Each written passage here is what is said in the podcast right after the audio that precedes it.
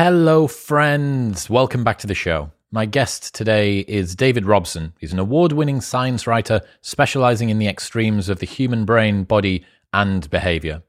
Our expectations have a profound effect on the outcomes that we get in life. This isn't positive vibes from the secret. This is one of the most replicable, robust effects that impacts pretty much everything that we care about to do with our lives and our health.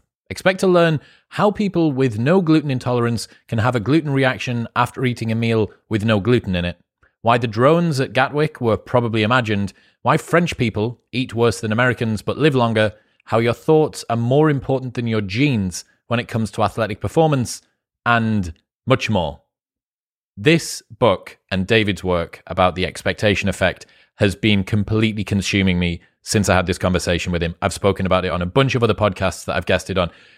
Every so often, I do a podcast that completely sort of changes my view around something that we're all very familiar with, how we frame events and the sort of impact that this has. And uh, this is a real, a very, very shocking episode in the nicest way possible there is so much to take away from today. I really hope that you enjoy it. It's it's genuinely changed my worldview in a, on a lot of things. Uh, so if you do enjoy it, then share it with a friend. This can help a lot of people, and if nothing else, it's really really interesting. So yes, make sure that you do sit down and take some notes, or at the very least, focus. Okay. In other news, this episode is brought to you by Let's Get Checked. Recent studies have shown that men's testosterone levels are dropping substantially since the 1980s at about an average of 1% per year. Low testosterone can have all sorts of health effects on men, it can cause you to lose muscle mass in your body, affect your mood, your memory, and even your sex drive. Everyone's talking about low T men at the moment, and low testosterone is more common as you get older, but it can affect men of any age. So, today's sponsor, Let's Get Checked, are a worldwide leader in at home testing kits, and their male hormone tests allow you to easily test your testosterone levels at home. You can order a testing kit that will be delivered to you in discreet packaging with next day delivery. Once your sample arrives in the laboratory, confidential results will be available from your secure online account within two to five days. These results are reviewed by a clinician and a member of the Let's Get Checked nursing team may call you to review your results as well. Let's Get Checked laboratories are CLIA approved and CAP accredited, which are the highest ranking levels of accreditation. So, if you want to test your hormone levels without having to leave your home, you can visit trylgc.com slash modern to get 30% off your test. That's trylgc.com slash modern. You can choose US or UK at the top of the main page based on where you are. Then the code modern30 at checkout. I am really keen on trying to get people to understand their hormone profiles to make sure that their mood and their sex drive and their training and their muscle mass is all coming from a place which they understand. And if you've got low testosterone, you need to know about it. And this is the easiest, cheapest, and most convenient way to do it try T-R-Y-L-G-C.com slash modern modern 30 for 30% off your at-home test. In other other news, this episode is brought to you by Crafted London. They are the number one men's jewelry brand in the world, literally the market leader. So, if you are looking for some new jewelry for yourself, or if you're looking to get someone a gift that needs to wear something a little bit cooler than they are at the moment, this is the perfect place to start. Their pieces are sweatproof, waterproof, heatproof, gym-proof, and come with custom designs in gold and silver. They do necklaces, chains, pendants, bracelets, rings, and earrings. Anything that you would care to wear as a guy or by someone who is a guy to wear, they've got it. And most importantly, everything that they make comes with a lifetime guarantee. So no matter what happens, if anything happens, they will replace it for free at any point in the lifetime of the product. There's over half a million happy customers worldwide. I'm wearing this stuff all the time. It's really, really cool. It's a perfect price point. It's great. I, I think that what they're doing in terms of making accessible, attractive men's jewelry is fantastic. And you can get 15% off everything site wide, no matter where you are, US, UK, or anywhere else. Head to bit.ly slash cdwisdom and the code MW15 at checkout will get you 15% off. Go and have a look at their entire range. There's tons of stuff in gold and silver, all of the different pieces. bit.ly slash cdwisdom and the code MW15 at checkout. And in final news, this episode is brought to you by Myprotein. They are the number one sports supplement in the world for a reason. Their Clear Whey is the best thing that I've ever had. And if you are looking for a new protein supplement, this is the one for you. If you're currently feeling bloated or uncomfortable, or you get digestive discomfort, or you just feel lethargic after you've had a protein shake, switch to Clear Whey. And I bet that all of your problems are going to be fixed. They even do a vegan version. So if you're a vegan, you can get in on the Clear Whey action. It's light and fruity and tastes like juice. It's see through, so easy to drink that you can have it during a workout but it has as much protein in as a normal protein shake. Plus, you already know what Myprotein does. They have the biggest range of sports supplements, creatine, all of their pre workouts, their post workouts, multivitamins, whatever it is that you're looking to get in terms of supplementation or accessories like bottles and shakers and bags or apparel like clothing, t shirts, tops, leggings, shorts, whatever. Everything is available from there. And you can have a look at my super secret product page with everything that I use and recommend by going to bit.ly slash protein wisdom. That's bit.ly slash protein wisdom. That will enable my super secret discount, which is modern wisdom, all one word. It is the maximum discount that you can get on the site at any time. You don't need to try and find other codes or try and piece different deals together. It will always give you the best, cheapest discount that you can find. bit.ly slash protein wisdom and modern wisdom at checkout for the fattest discount that you can get. But now, please welcome David Robson.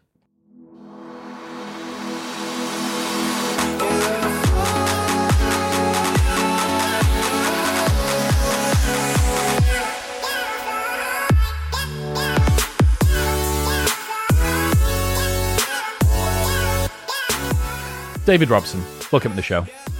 Yeah, thanks so much for having me.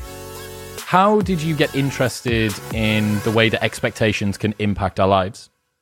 Like, I guess, like as a medical writer, I've kind of known about the placebo effect for ages. Um, but then I just like over the last five years, I've just seen like such an abundance of research that had kind of moved beyond like you know the effects in hospitals, but to like all other areas of our lives. So you know, like um, there is you know some great research on these kind of weird psychogenic illnesses that pass between people just through expectations but then also like research looking at the way our expectations shape our performance at the gym like how we respond to sleep loss even like how quickly we age. Um, and it was actually that finding i just thought like i have to write this book now because it's like it's actually cutting people's lives by like seven and a half years. Like if you have this negative view of aging, if you see it as this kind of period of inevitable decline, and that just seems so profound. It felt like actually, you know, you could do a lot of good by telling this story, basically. What's the difference between the expectation effect and the placebo effect? So the placebo effect is like one type of expectation effect, and so that is like um, I guess most people are familiar with it, but that's very much like if you have high expectations that a treatment is going to be effective, even if it's a dummy treatment, um, then you will see some kind of um, alleviation of your symptoms. Um, so that's been researched for like five decades. You know, like there's no longer any controversy over that. Um, but the expectation effect is kind of much more general. So this is looking at how we create self-fulfilling prophecies um, uh, from our beliefs through like uh, various mechanisms. So changes to our behavior, changes to our um, perception, and changes to our physiology. And that happens both positively and negatively, right? This isn't us just making things better. We can also make things worse. Yeah, and I think that's how it often manifests in our lives, like day to day, is that when we have these kind of negative expectations, we're like needlessly hampering our performance. We're like kind of limiting our potential, essentially. So um, so yeah, a lot of what I write in the book is actually just like asking people to reassess those negative expectations and just kind of bring it up to something that's a bit more objective or open-minded, and even that can have a huge effect on your life. The problem is we have a negativity bias, right? We have a, a leaning generally towards negativity. We're vigilant for whatever might be lurking in the bushes of existence. And now that the expectation effect is something that we know about, that negativity bias bleeds into a reality negativity bias, right? We become a self fulfilling prophecy of the fears that we had previously. Yeah, that's exactly it. So it's like the um, one of the researchers told me, and I totally believe this, that our expectations that we have today are kind of shaping our reality tomorrow. So you know, like they are actually shaping the way we perceive the world, but also kind of uh, physically what's happening to our bodies. Um, but like you said, we have this negativity bias. I think, like in our culture, we often see like being pessimistic as being inherently more rational or kind of smarter. You know, it's smart to be cynical, but often we're just needlessly negative. Actually, our kind of pessimistic expectations are no more rational than if we were like a kind of Pollyanna figure who was always being like totally optimistic about everything, you know. So yeah, that's where I think we have to find that sweet spot where we're not like raising our expectations to be kind of wishful thinking, but we're just kind of asking objectively, could I see this situation um, kind of more positively, essentially? You, you looked at the expectation effect in diet, right? Yeah, exactly. So that's one of my favorite examples. Um, and like this is another way I try to kind of differentiate the expectation effect from just like positive thinking. You know, like bollocks like um the secret where you kind of you're told to just imagine yourself being like super skinny and like you will just become super skinny. Um like that's totally not going to happen. But what the scientific research shows is that it's much more about our kind of specific expectations of the food we're eating. Um and so when we're kind of dieting, um, we're so focused on like the kind of sense of deprivation and like you know all the calories we're missing that that actually kind of sets up the body for starvation so it does things like increases the levels of the hunger hormone ghrelin that stimulates appetite um, and ghrelin also kind of um, slows your metabolism so you burn fat more slowly essentially so if you're on a diet you've got this mindset of deprivation um, you've got high levels of ghrelin that are kind of making you have hunger pangs and like reducing your metabolism. It's like a recipe for disaster. It's like going to make your diet so much harder. Um, so yeah, that was revelatory for me to just realize that actually, you know, very simply, kind of the kind of packaging we see around our diet foods are actually changing the way our body responds to the food. Is that language like low calorie snack and stuff like that? yeah all of that kind of thing and you know like they um the scientists did this kind of linguistic analysis of kind of diet foods and it's it's not just like focusing on the low calories it's also like they miss out on all of the vocabulary that might help you to get pleasure out of food so you know like if you have a high fat food it's going to be like um luxurious decadent you know like um uh you know, creamy, they're going to emphasize, tasty, yeah, creamy, yeah. tasty. They're going to focus on all of the kind of sensory aspects. If you have a diet food, it's like sensible, which is like such a bland, horrible word. and then, like, that actually changes your hormonal response to the food just by having that kind of language that sets you up to feel like you're depriving yourself.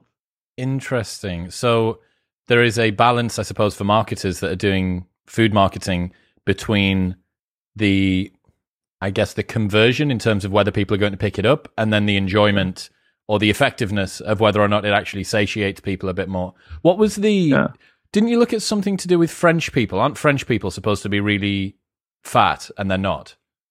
yeah, right, exactly. Because they eat a lot of food that's kind of high in saturated fats. Um, so they should have higher levels of kind of cardiovascular disease um, because of this, and yet they don't. They actually you know they like um have lower BMIs, but also just lower rates of heart attacks compared to like America and the UK, even though we eat like fewer saturated fats. Um, so that's kind of this mystery. But then you look at the French kind of whole attitude to eating, and they just don't feel this kind of guilt around what they eat that we have in the UK or US. So um, it's like there was this survey that asked, um, it was like word association and like what do you associate with cream cake?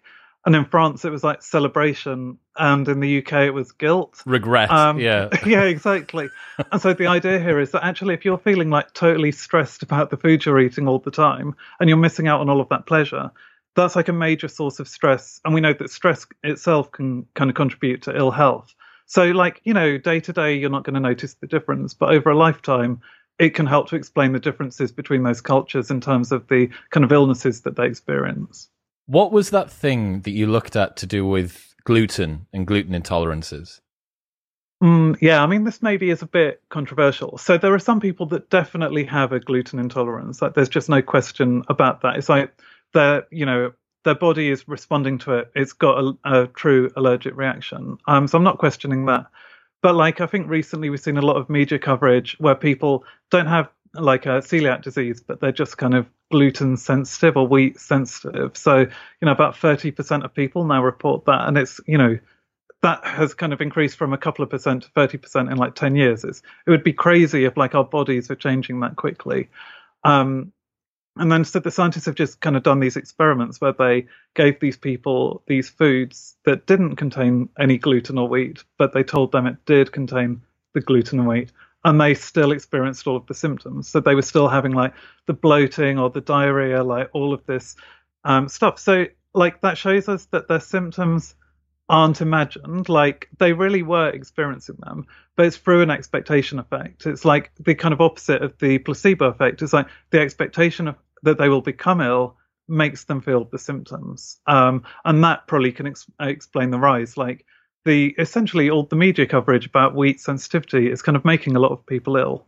Wow, it's like a a psychological contagion in a way. Hmm. And if you're hearing a yeah. lot of news stories about this is how bad gluten is for you, and this is how you're going to react, and this is how you're going to respond, and maybe you've got a friend who's got it as well, and it doesn't surprise me that that stuff happened, but it's so hilarious. It's such an interesting intersection, right? Because people don't have a gluten intolerance, or they they um, might not have as severe of a gluten intolerance as their body is responding to.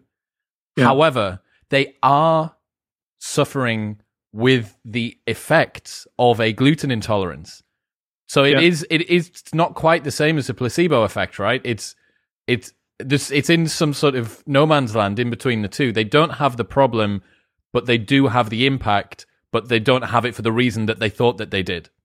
Yeah, that's exactly it. And I think actually, like a lot of people find it quite offensive if you suggest it's kind of the origin is psychological rather than like purely biological. But actually, like I don't think that distinction makes sense anymore when we understand the mind-body connection because we know that like our expectations can change our physiology. So, you know, loads of other experiments have shown that like if you're expecting to kind of have a headache, that expectation then actually changes the release of like different chemicals in your brain that change the vasculature of of your brain. So it's actually like changing the pressure that causes the headache.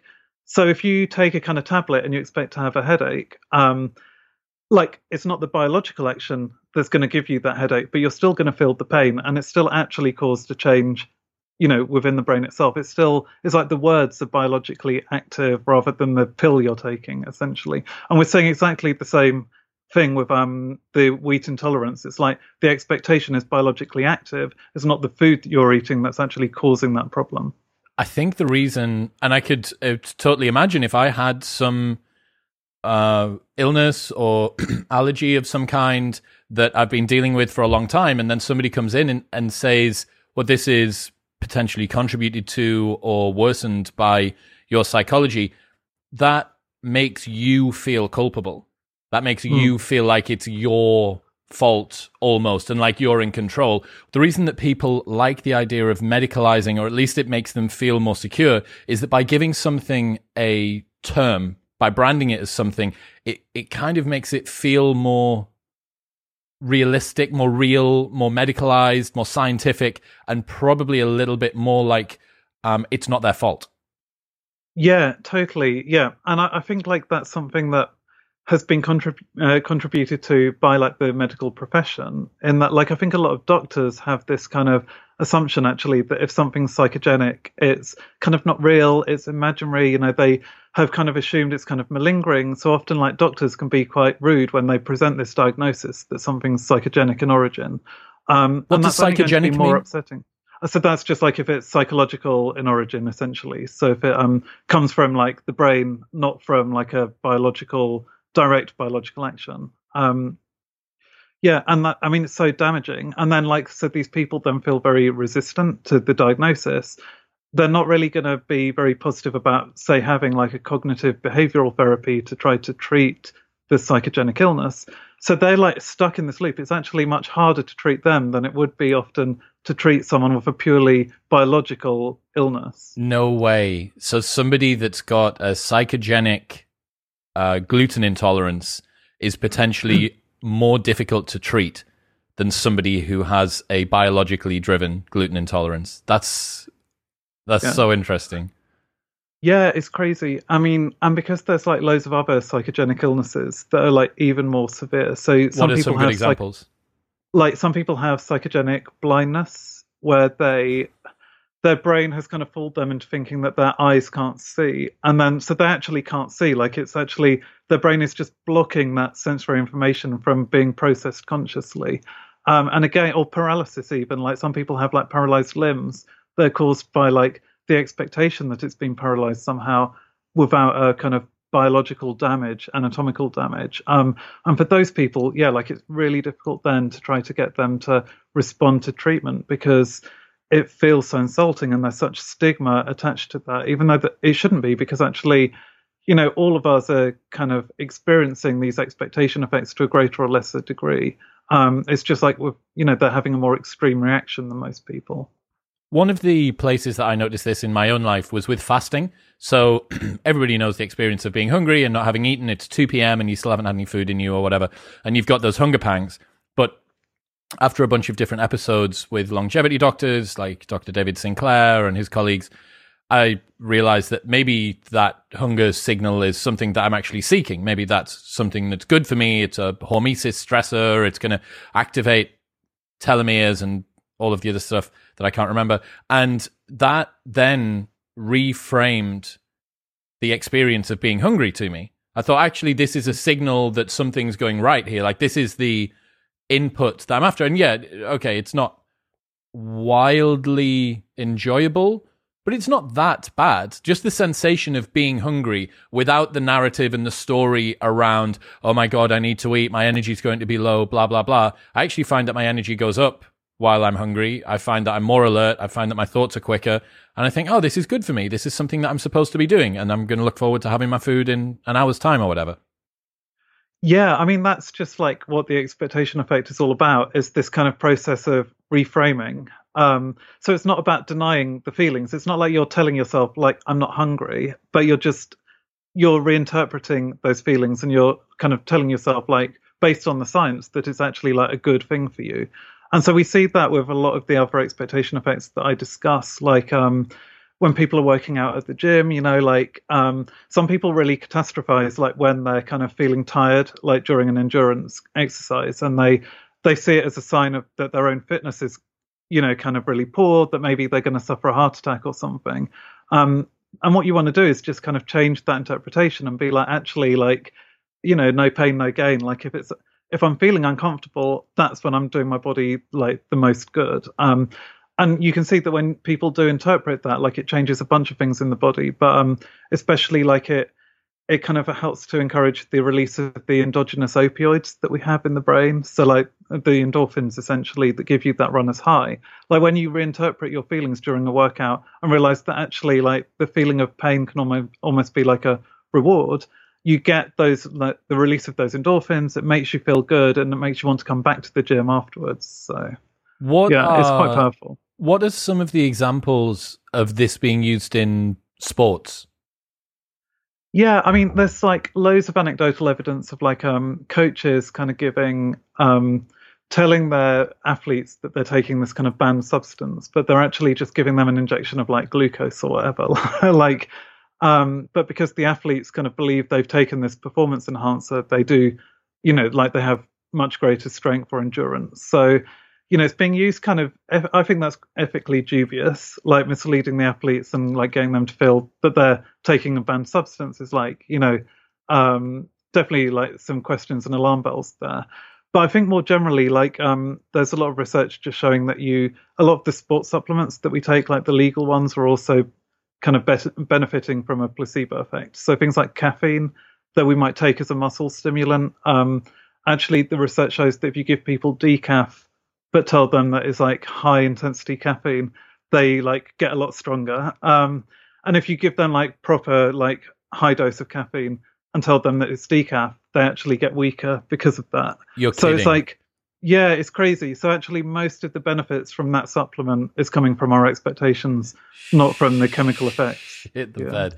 So another implication here for um, marketers and general branding is the story that you tell people around the things that they're taking largely determine their experiences of it. And I'm in Austin at the moment, and uh, there is a strong psychedelic community here. And I had, do you know Hamilton Morris, uh, Hamilton's pharmacopoeia guy who used to work for Vice?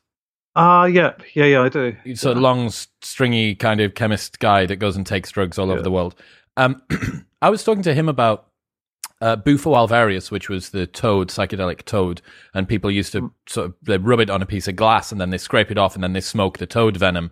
And he is adamant that you're able to recreate that chemically one to one.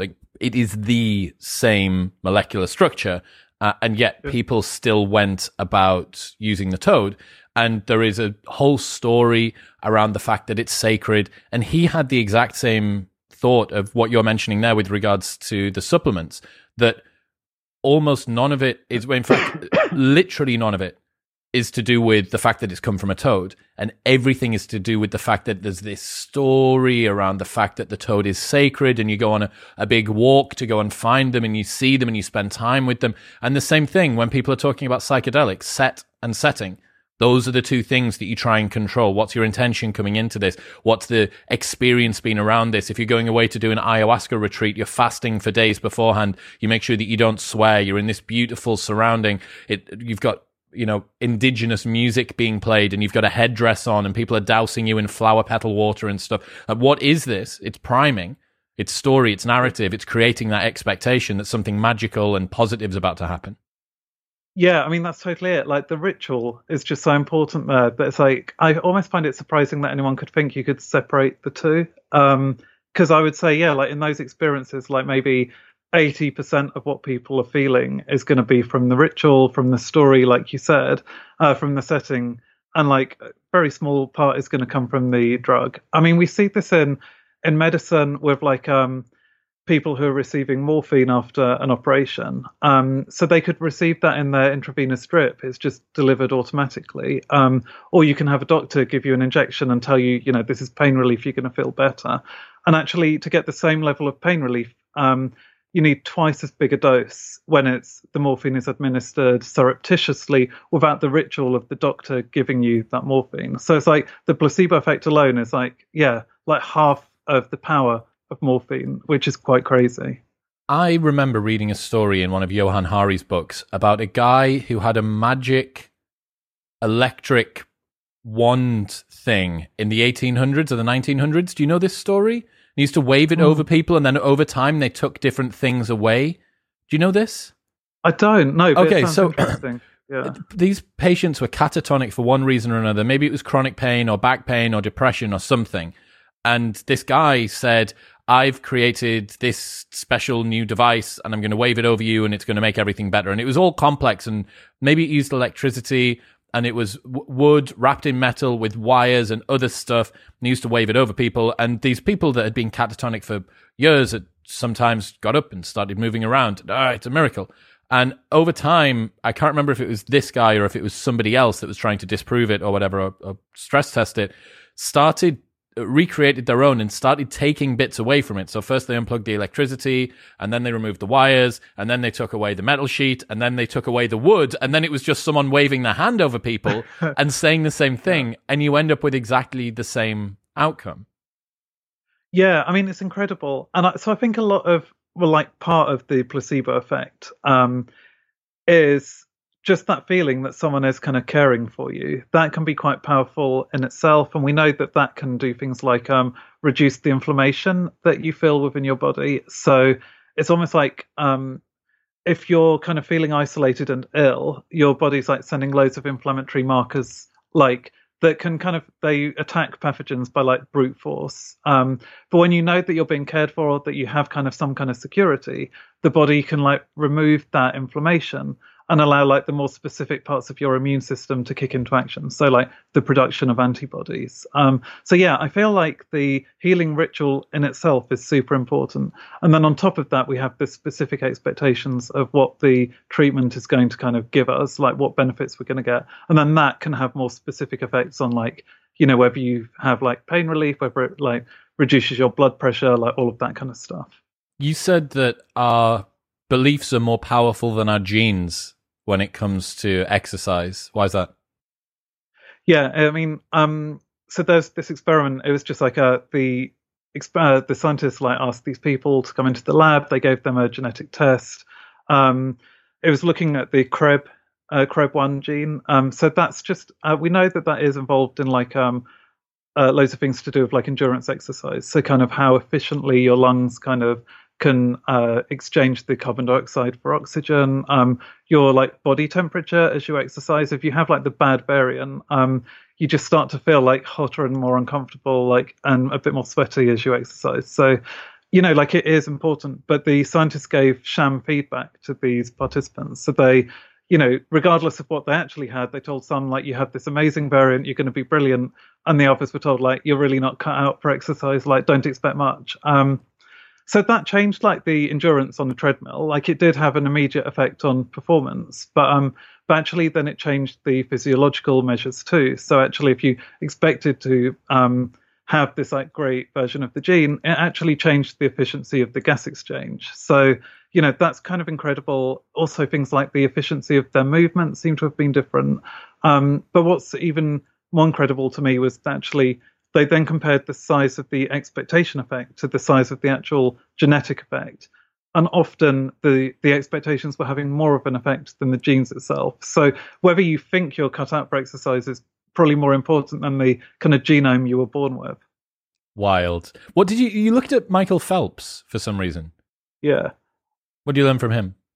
Um, so he um, he'd always said like he didn't think like his secret was like in his body, but it was more like in his um, amazing ability to visualize exercise. So like in addition to doing all of the physical training, he would like imagine every race in like minute detail, like all of the turns, like every twist of his body, he would plan out. Um, and then he he said it was like his visualization was so good that when he actually got into the pool, it was almost as if he'd done like an extra kind of training practice. Um, and then, so that's like really intriguing, but it's kind of anecdotal. But then, actually, this scientific research shows that um, visualizing exercise can be really powerful on its own. So there's like this study. Um, they just got people to kind of imagine like lifting heavy objects every day for six weeks. Um, they weren't actually doing any weightlifting; they were just imagining it. Um, and then like compared to the beginning of that period they were like 10% stronger um, compared to participants who hadn't done any kind of imaginary lifting at all and they were actually a bit weaker um, it sounds incredible and like i think it's important to emphasize here that like the scientists aren't claiming that it was actually building the muscles themselves like they didn't have more kind of muscle mass but what the brain was doing was kind of recalibrating what it thought the muscles could achieve and then that was causing it to uh, recruit more muscle fibers. So when we exercise, actually, even if we're like really exerting ourselves, we only recruit about 50, like 50% of our muscle fibers. That's to kind of stop us from exhausting ourselves and giving us like more energy reserves if we need it later. Um, probably when they were doing this visualization exercise, it was just persuading the brain to maybe recruit a few more of those muscle fibers, which then made them like physically stronger, even though they didn't have bigger muscles a big chunk of what people are doing when they train in the gym is drilling that CNS, right? Getting the yeah. they're called movement engrams, making sure that you're moving efficiently, that you're doing things right. And I remember hearing about I, I, I ruptured my Achilles uh, a year and a half ago, and my doctor had said to me, "Look, throughout the process of this, before you can get onto doing calf raises, you can restrict the atrophy that you're going to get in your calf." If you imagine mm. yourself doing calf raises, so, mm. although it was difficult for me to do because there's the only thing more boring than doing calf raises is only imagining that you're doing calf raises. But right, yeah. Uh, I would I would do a little working set uh, on the days that I could be bothered, yeah. where I would imagine that I was doing that. I have no idea whether or not it had a, an impact, but at least it seems like you know that um, atrophy of the CNS would have probably been downregulated. Yeah, exactly. I think that's like um I mean, like that's really where this where this kind of technique is so promising is for rehabilitation. Like, you know, like when people break limbs, like they do experience a lot of like um, strength loss. Um, and then this research has shown that they can kind of cut the amount of strength that they lose by about 50% if they imagine doing the exercises. So it's like, you know, it is just helping them to, it's like giving them a head start when they do get back to kind of doing their normal workouts. What did you look at to do with sleep?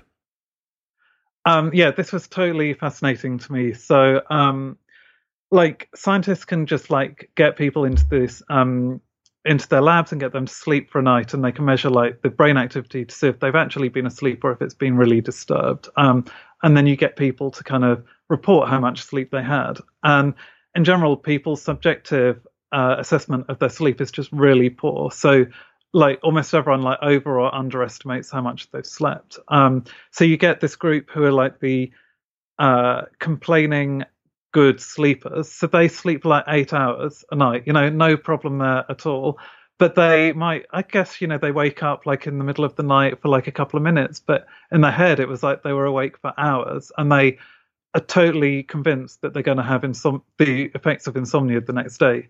Um, and what you can see is that that becomes a self-fulfilling prophecy. So they suffer from like poor concentration, you know, fatigue, irritability, all of these things just because of their expectations, not because they've suffered any kind of sleep loss. And the reverse, presumably, as well for the people who undersleep but convince themselves that they've probably done okay.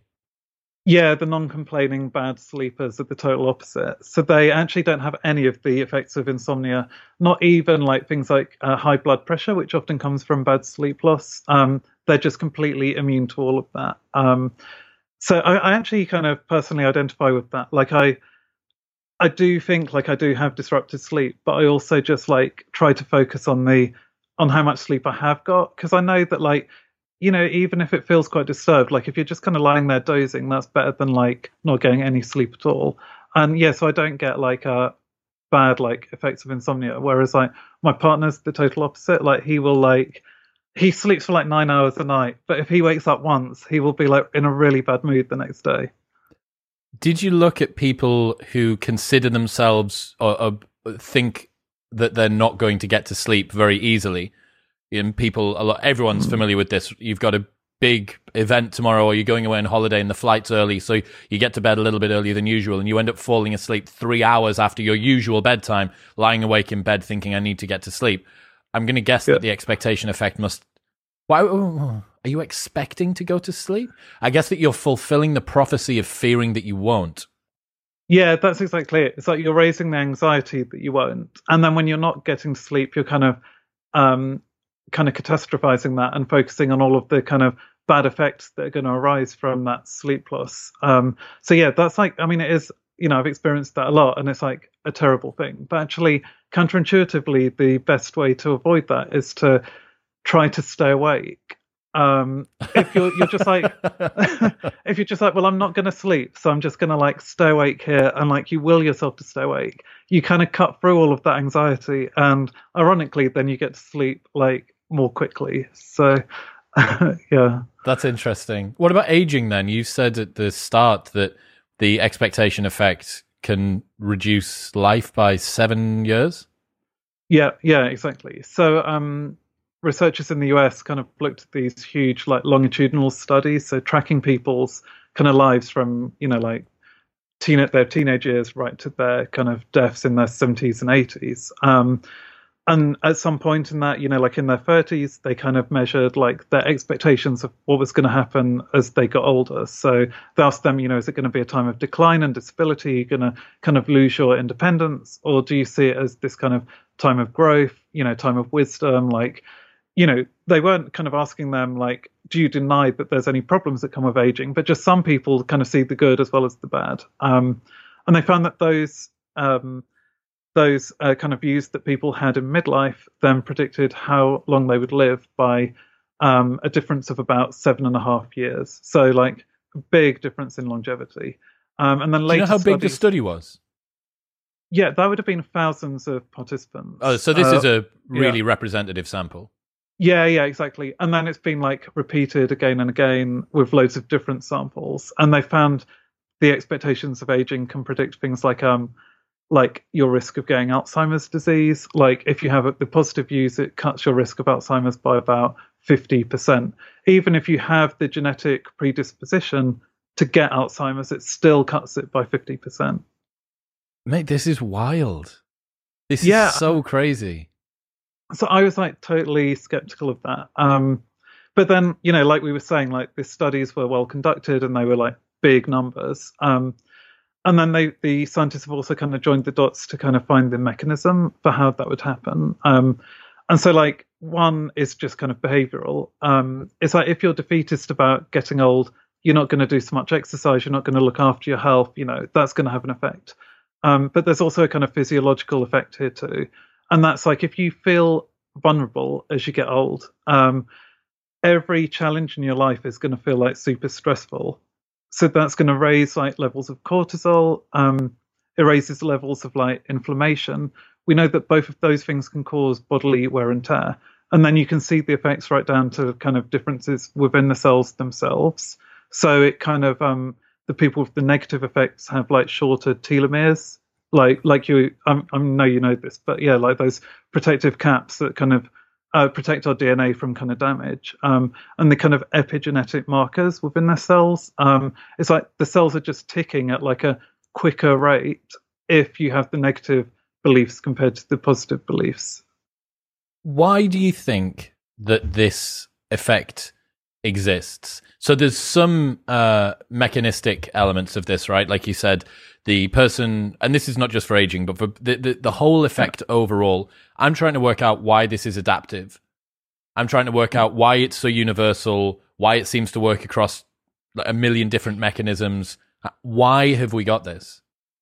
Yeah, I mean, it's like um, I think it's like just so fundamental to how the brain works. Um, and what it does is it gives us kind of flexibility. Um, so there's like this new idea in kind of the study of consciousness that the brain works as this kind of prediction machine. So it's always like building simulations of what's going on around us. Um, that helps us to kind of process the sensory data. Uh, but also, just as importantly, it's kind of um, it's allowing the brain to kind of prepare the body for the challenges that we're going to face. Um, so you know, just like adjusting the levels of your hormones, like so that if you're going to face like a kind of danger, like you're kind of pumped up and like physically ready to attend to the threat, and you know your psychology is going to change as well, so that you um, are kind of more on the ball and like uh, more capable of kind of of like focusing on the danger and not kind of thinking about other stuff, like not being too dozy. Um, so it's actually this prediction machine is giving us a lot of flexibility. It's allowing us to respond like second by second to what's going on around us. Um, the thing is like those predictions like sometimes it's purely based on things like the context of the situation that you're in um, or you know like how much you've eaten how much you've slept you know like there's definitely like an objective element to that that the body's kind of getting from all of its kind of sensors like within the body and like on the skin um, but also it's just drawing on all of its previous experiences to kind of calibrate those predictions. Um, and that's where like our conscious thinking and like our expectations and our interpretations of the events like the yeah like the way we kind of choose to frame them that's shaping the predictions and then it's shaping how the body responds as well. What do you see as the difference between creating a positive expectation and being delusional mm, yeah i mean that's something like i really wanted to get clear um, in my book because it's like um, so much of the positive thinking literature is kind of about being delusional in a way. So it's like, you know, we were talking about like your expectations at the gym. Like, if someone is like a real couch potato, like going to the gym and telling themselves that they're like an Olympic athlete, it's only going to lead to disappointment. Like, you cannot be that delusional that you're really going to fool yourself. So I think like it's really important to set like realistic expectations, even if you're improving your expectations. It's like, always trying to be kind of honest yourself and authentic. Um, so like at the gym, like I think like don't tell yourself you're going to be, you know, like a world class athlete straight away, but like just reinterpret those feelings that you're having at the gym. Like if you're being like overly negative about like the fatigue that you're feeling and you're kind of catastrophizing that and you're telling yourself that there's something like fundamentally wrong with your body, like you just need to reappraise those feelings and actually look at it much more objectively and and kind of just tell yourself that actually if you're feeling fatigue like that is not only normal but it's desirable. It's like you with fasting. It's like you're telling yourself that yeah like i'm hungry but that is why i'm doing this. Like it's what i'm, I'm here for. yes yeah exactly. exactly. So i think that's how we want to reframe our feelings is just to be and our expectations is just to kind of yeah to be honest and to just like avoid catastrophizing stuff when actually we can just see it in a more positive light. So the you've got the proximal zone of development for skill acquisition, yeah. and we've got the proximal zone of expectation for the expectation effect. Not too far, yeah. not too little, certainly not yeah. negative.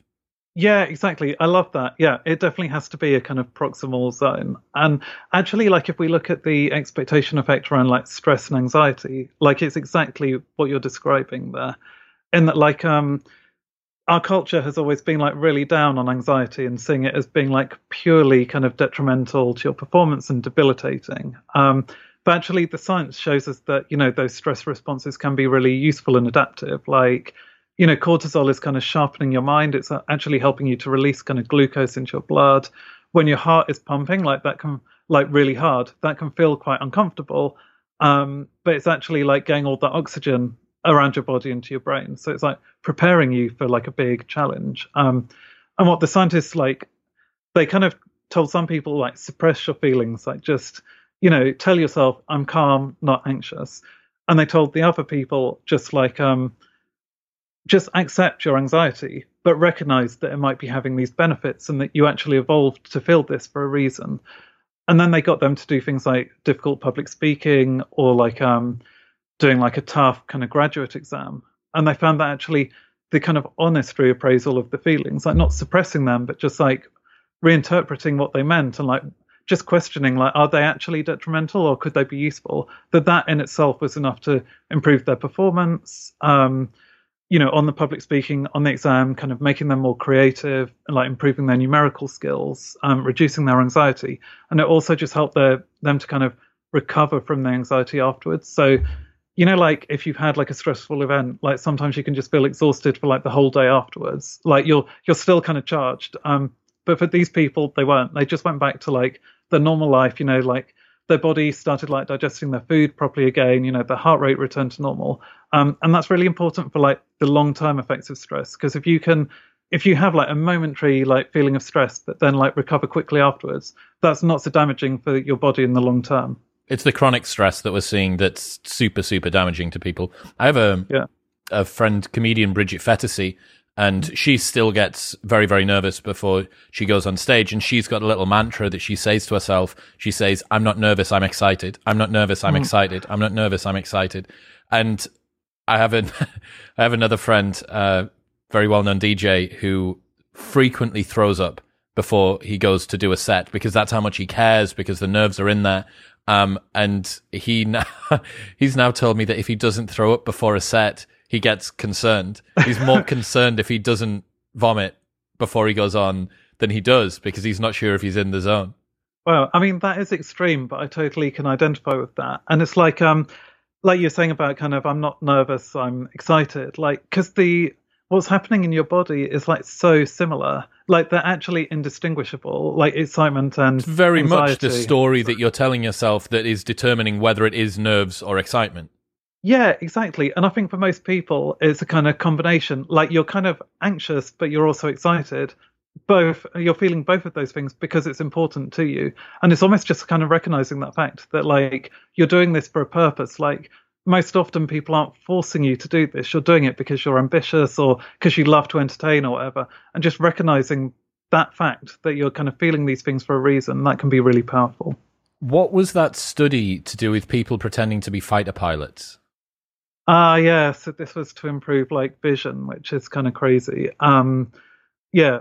So they took like people with kind of normal vision and some people who are a bit kind of short sighted. Um, and they just kind of told them to pretend that you're a proper fighter pilot. So they gave them a, a sight test first of all, and then put them in this you know hyper realistic kind of flight simulation.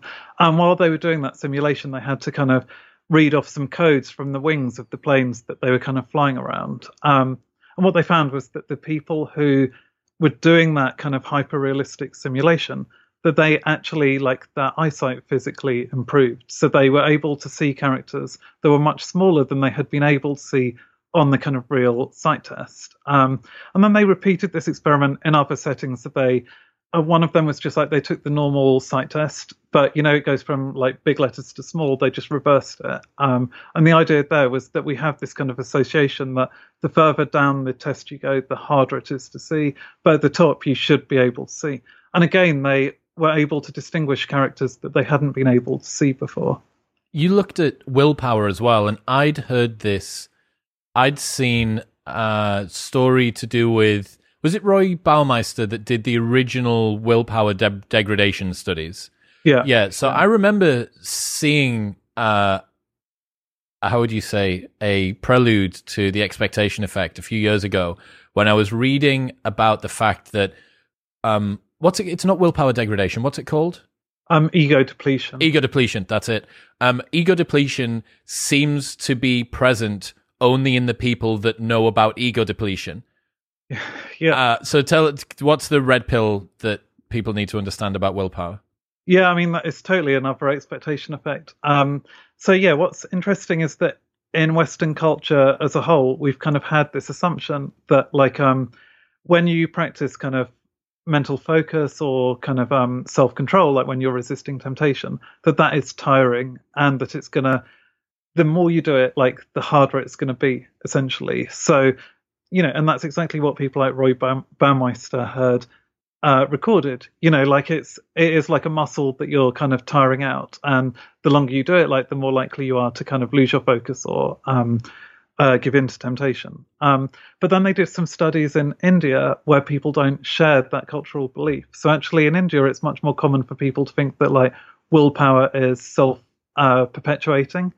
Um, it's almost like they think like once you get into the zone, it's like easier to kind of continue practicing your willpower. It's uh, yeah, it's like a which is equally plausible. yeah, totally. Yeah, it's just like anything. Like um, once you get into the kind of momentum going, it kind of can continue. Um, and so then they did the ego depletion experiments with those people, and they found the total opposite. Actually, like um, they didn't experience ego depletion at all. Their willpower did indeed increase, increase the more they practiced it. So their focus was much better on a second task compared to the first task because I'd had this time to kind of warm up. Um, so that was really strong evidence that, like, yeah, it's totally due to our underlying beliefs about what's going to happen to the brain. It's purely an expectation effect. There's no kind of biological cause for ego depletion. Does knowing about the expectation effect or the placebo effect change the effect of it? Because I don't know if we have created an information hazard for everybody who's listening now that could have blissfully stumbled upon the expectation effect and benefited right. from it, but now they know the fact that it's only a blah blah. No, yeah. I mean, the great thing is it's actually the opposite. Like, um, knowing about the expectation effect can actually make it more powerful in some way. And so we know this from studies of placebos. So, like in a typical placebo experiment, you give someone a painkiller uh, you give someone a dummy pill, but you told them it's a painkiller. So it's like you have to be deceptive. Um, but then scientists started like wondering, well, what happens if we actually just give people a jar of placebo pills, labeled as like placebo pills, take two a day? Can that actually improve their pain just as well as the uh, kind of surreptitious placebos? Um, and they found that actually it can. So in this study from Portugal, they were looking at people with chronic pain they gave them um, these pills and they also gave, gave them this kind of explanation of the expectation effect. So just a kind of grounding in like what happens with the mind body connection, how the brain can produce its own painkillers, you know, all of that information. And then they just gave people these pills and told them to kind of take them twice a day. And they were really clear, like you must take the pills even though they're dummy pills. Um, then five days later, they had seen a reduction in their symptoms already. There was about 30% um, on the kind of standard score of pain. So that's the clinical threshold for any new treatment. Like if a treatment's effective, you have to have a 30% reduction. And these people were experiencing that from open label placebos. Bottle they, it, sell it. Yeah, exactly. We need we need more, and actually, you can buy like placebo pills on Amazon. So, uh, like, it's already available if you want it. Um, but actually, like, you know, that's fine. Like, and if I had chronic pain, I probably would take like open label placebos. But actually, there's just loads of other ways you can like um, increase expectations without kind of the sham treatments in medicine. So, you know, just like giving people psychological therapy where you kind of explain the importance of expectations. And then, so if they've had heart surgery, you kind of just help them to kind of set out a kind of framework for like how they hope they will improve over the next six months. That can also bring about this kind of placebo like response. So you still see kind of improvements in like biological measures like the level of inflammation that they're experiencing after the operation how quickly they leave hospital you know how quickly they return to work all of that just through honestly helping people to change their expectations wasn't there something to do with medicines where um, people began to use genuine medicines and then they were either weaned off or the dose got yeah. reduced or something. Because I imagine that must be, let's say that you have a, a drug that's got a, a f- relatively toxic side effect, perhaps, or there's a reason mm-hmm. why you wouldn't want to be on it longer term. Um, you introduce it, you taper it down. That would be you get both sides, right? You've been introduced to the experience. You've got that um, set and setting almost, and then you you dial it back, and and people still get to benefit. Yeah, I mean that's a really big hope for like treating opioid addiction, essentially. So there have been studies looking at um, kind of people in rehab from like um, terrible injuries, and like you do start out by giving them an opioid drug, but very quickly you kind of you give them the drug, and then you give them the placebo pill as well, so they take both together, and you can strengthen it even further by kind of associating both with like a really strong smell. So like the smell of cardamom for example. So so you'd have like you'd sniff the cardamom and you take the placebo and you take the drug. And then after a few days you just stop or encourage them you don't force them but you encourage them like you don't need to take the drug anymore just take the placebo pill and the sniff smell. the cardamom, cardamom yeah. yeah. yeah so this exactly. is like a pavlovian yeah. like uh pavlovian weaning yeah, it's exactly that. And then what happens is the brain is already responding. It's been conditioned then um, to produce its own opioids and at a much higher level than it would without the conditioning response. And so that can really reduce like the amount of the active drugs that people take. And there have been like case studies where people have completely weaned themselves off the opioids like quite quickly just by using this technique. What was the thing to do with peanut allergies? Ah, uh, yeah, yeah. I mean, that was that's one of my favorite studies because I think it again it shows just how we're like we're talking about honestly reframing stuff rather than like being delusional. Um, so like when kids have peanut allergies, you can actually train the immune system to stop responding uh, to the peanut protein, and it's just like exposure therapy. So you start off with like a tiny dose of the protein, and then you build up over six months to a whole peanut. So by the end, you know, if a kid is at a party and they accidentally eat like a Snickers bar or whatever, they're not going to be in danger having eaten that because they've trained their body to deal with it. Um, but when when the kids do this therapy, it's like really uncomfortable, you know, because the body is starting to have like a mild allergic reaction as they increase the doses. So they get hives, you know, uncomfortable feelings in their mouth. They might feel sick, you know, all of these things that are frightening and kind of seem to be putting them in danger.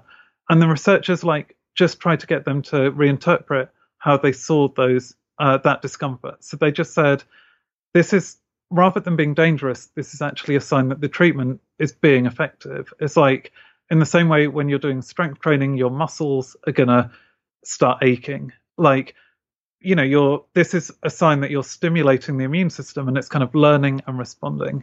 Um, so at the end of the trial, those uh, patients had had that kind of training and reframing. They just reported fewer side effects um, overall. So it had reduced their discomfort. But like even more impressively, like it had also changed the uh, efficacy of the treatment. So those kids were actually showing high levels of this like friendly antibody that can protect them from the like overall like noxious um, allergic reaction. It kind of just stops the immune system from overreacting, and they had much higher levels than the kids who who hadn't learned to reframe these symptoms in that way. Have you considered whether or not this, in part, accounts for some of the side effects we've seen with the recent vaccine rollout and the fact that people have. I mean, has there ever been as widespread of a medication with as many uh, disputed, disputable side effects and then people reporting them and all sorts of stuff? Yeah, yeah, yeah. I mean, totally. It definitely has had an effect. Like, um, and you know, like I think on social media, you could see everyone kind of sharing their kind of war stories about having the vaccine and then like being knocked out for a couple of days or, you know, having a bad headache or whatever. So it was very much like contagious, these expectations. Um, so the studies so far showed that actually, you know, these vaccines are quite, they definitely stimulate the immune system. So they do cause, like for some people, about 25% of people, they do lead to those kinds of um, uh, mild side effects. So things like fatigue, maybe having a bit of a fever, having a headache, you know, that's all kind of to be expected for like half uh, for 25% of the people having the vaccines. But actually in the um in the trials, you saw that the people receiving the placebo injections were also um, quite likely to have those side effects too. So about half as many people had those side effects in the placebo trials. So we know from that that yeah, like the vaccines themselves were causing some of these like um, slightly uncomfortable side effects, but the expectations were causing it for a, a large number of people too.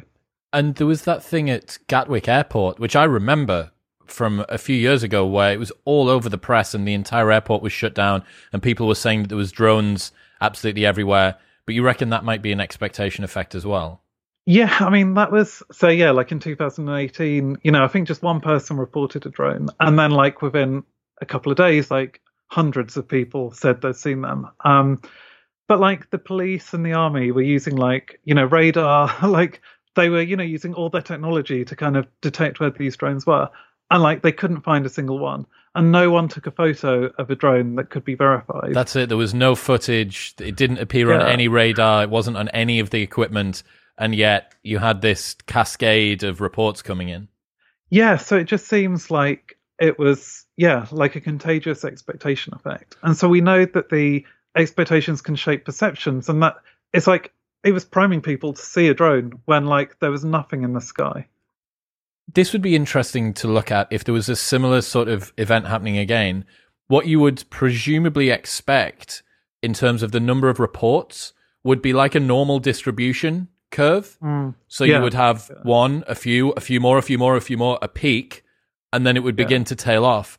I wonder if you mapped those onto a yeah. distribution about whether or not it would come back like that. That would be interesting.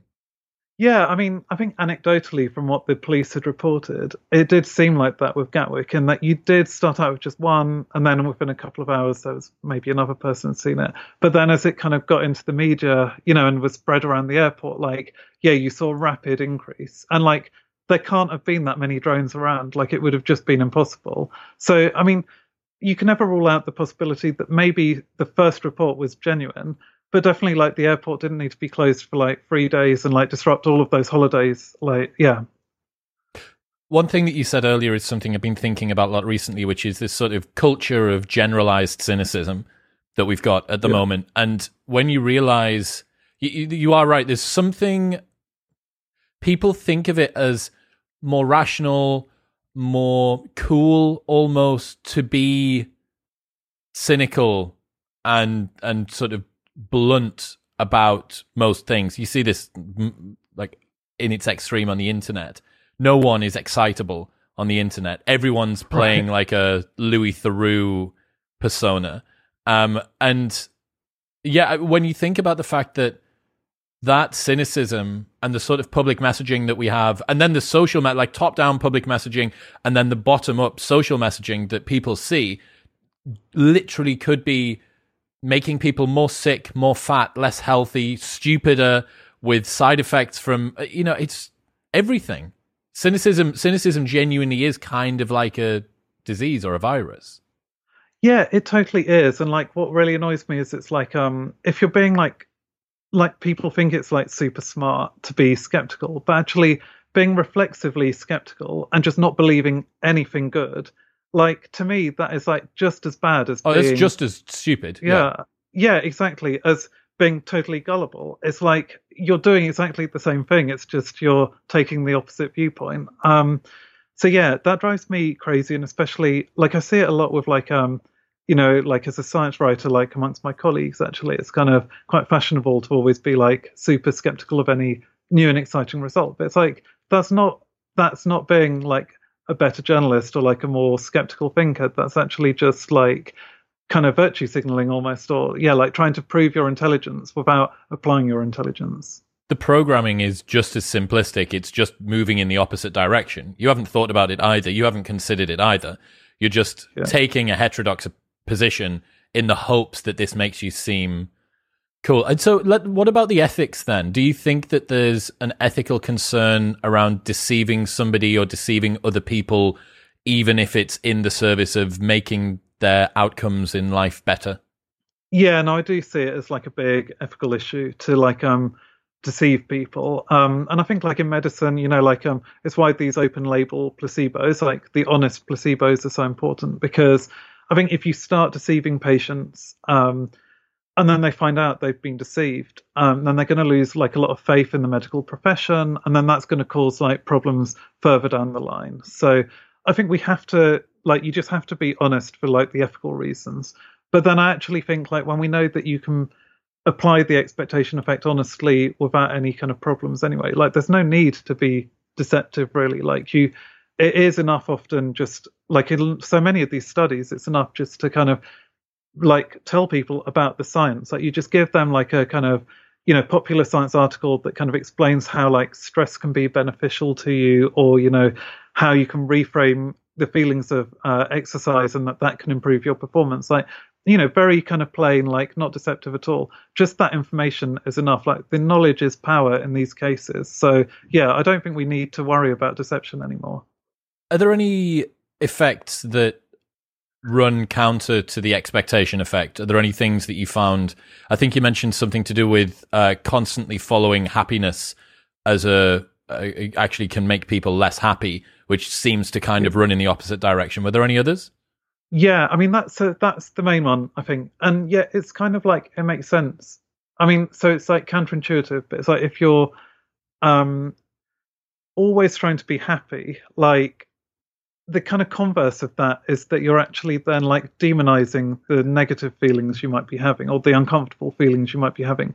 So it kind of is like um an expectation effect in that it's like if you want to be so happy that you think that anytime you feel frustration or anxiety it's a disaster, you're kind of then setting yourself up to like experience those emotions um a lot more negatively and to kind of for them to have a bigger impact on your life. Um but yeah, it is I think like the simplistic view of the expectation effect would just be it's like tell yourself to be happy and you will be happy. But yeah, that doesn't happen. Um, so yeah, I think we have to be careful to ha- kind of have the to kind of outline the limits of the expectation effect and the nuances. It's not always as simple as just kind of hoping for the best, you know. Um, I also just think we have to be honest about the fact that, like, say in medicine, like, say you've got like a terminal illness or, you know, like just improving your expectations isn't going to help you to get better. For, like sometimes the expectation effect just there's no physiological mechanism by which it could help you to to kind of benefit from the expectation effect essentially so we we just have to be careful to be honest about kind of when it does work and when like you're not going to expect to see like the full benefit is one of the most important things here um information or people's understanding or knowledge around whatever the experience is that they're going through. So, for instance, um, talking about going to the gym, the understanding that one of the byproducts of going to the gym is going to be you sweating and you lifting, you you feeling aches in your muscles and stuff like that. That knowledge enables the reframing, right? My point is, is there a it seems like one of the first steps to becoming effective at the expectation effect is a, a, degree of understanding or knowledge around the specifics of whatever it is that you're trying to get the effect to work on. Is that right? Yeah, it totally is. Yeah, exactly. So it's like, yeah, with like exercise, it helps for you to understand like the exercise physiology there and to understand why you're feeling these things. Because otherwise, it's really easy for you to be like um to catastrophize those feelings if you don't understand the science of kind of why they might be beneficial to you. The same with stress, like you feel the discomfort, and if you don't understand like some of the basics of the science of like why we have the cortisol uh, spike at all, um, then yeah, all you're going to focus on is the negative feelings and not necessarily on how, why it might be useful. So yeah, I, I, really do think actually it's like just a bit of scientific literacy in all of these areas can go a long way to helping you to reframe your expectations. That's one part of it, right?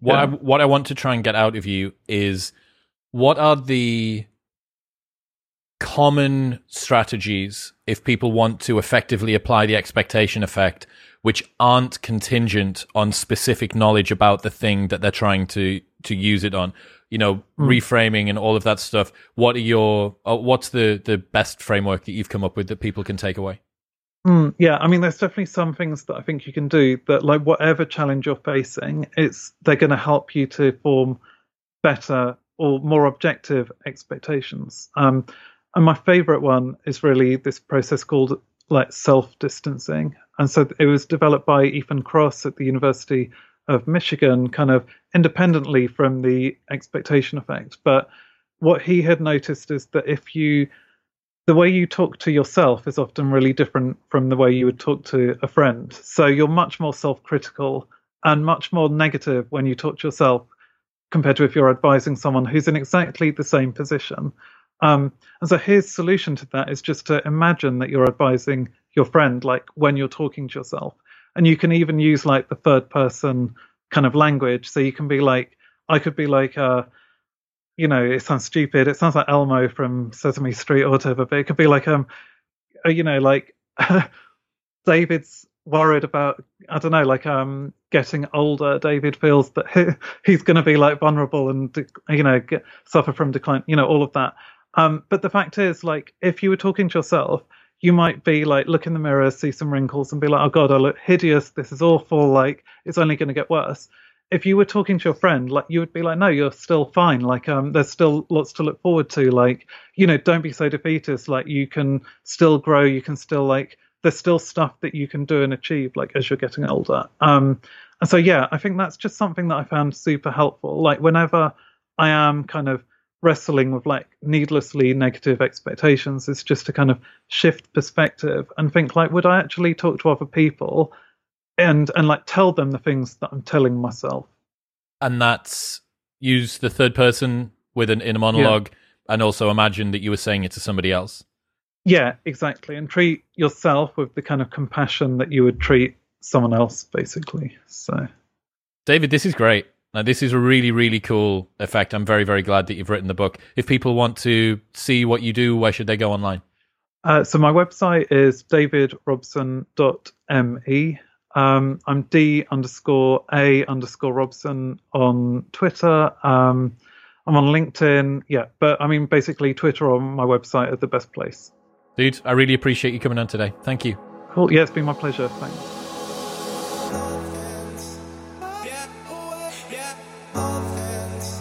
How wild is that? I mean, it's not just me that's had my mind blown by that, right?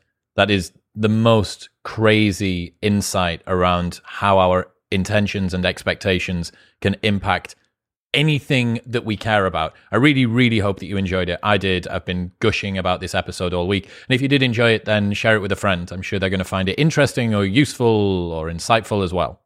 Don't forget that you can get a 30% discount on your at home testosterone tet TET, your at-home testosterone test by going to trylgc.com slash modern and use the code modern30 at checkout. You can get a 15% discount on Crafted London's jewelry at bit.ly slash cdwisdom and the code MW15 at checkout.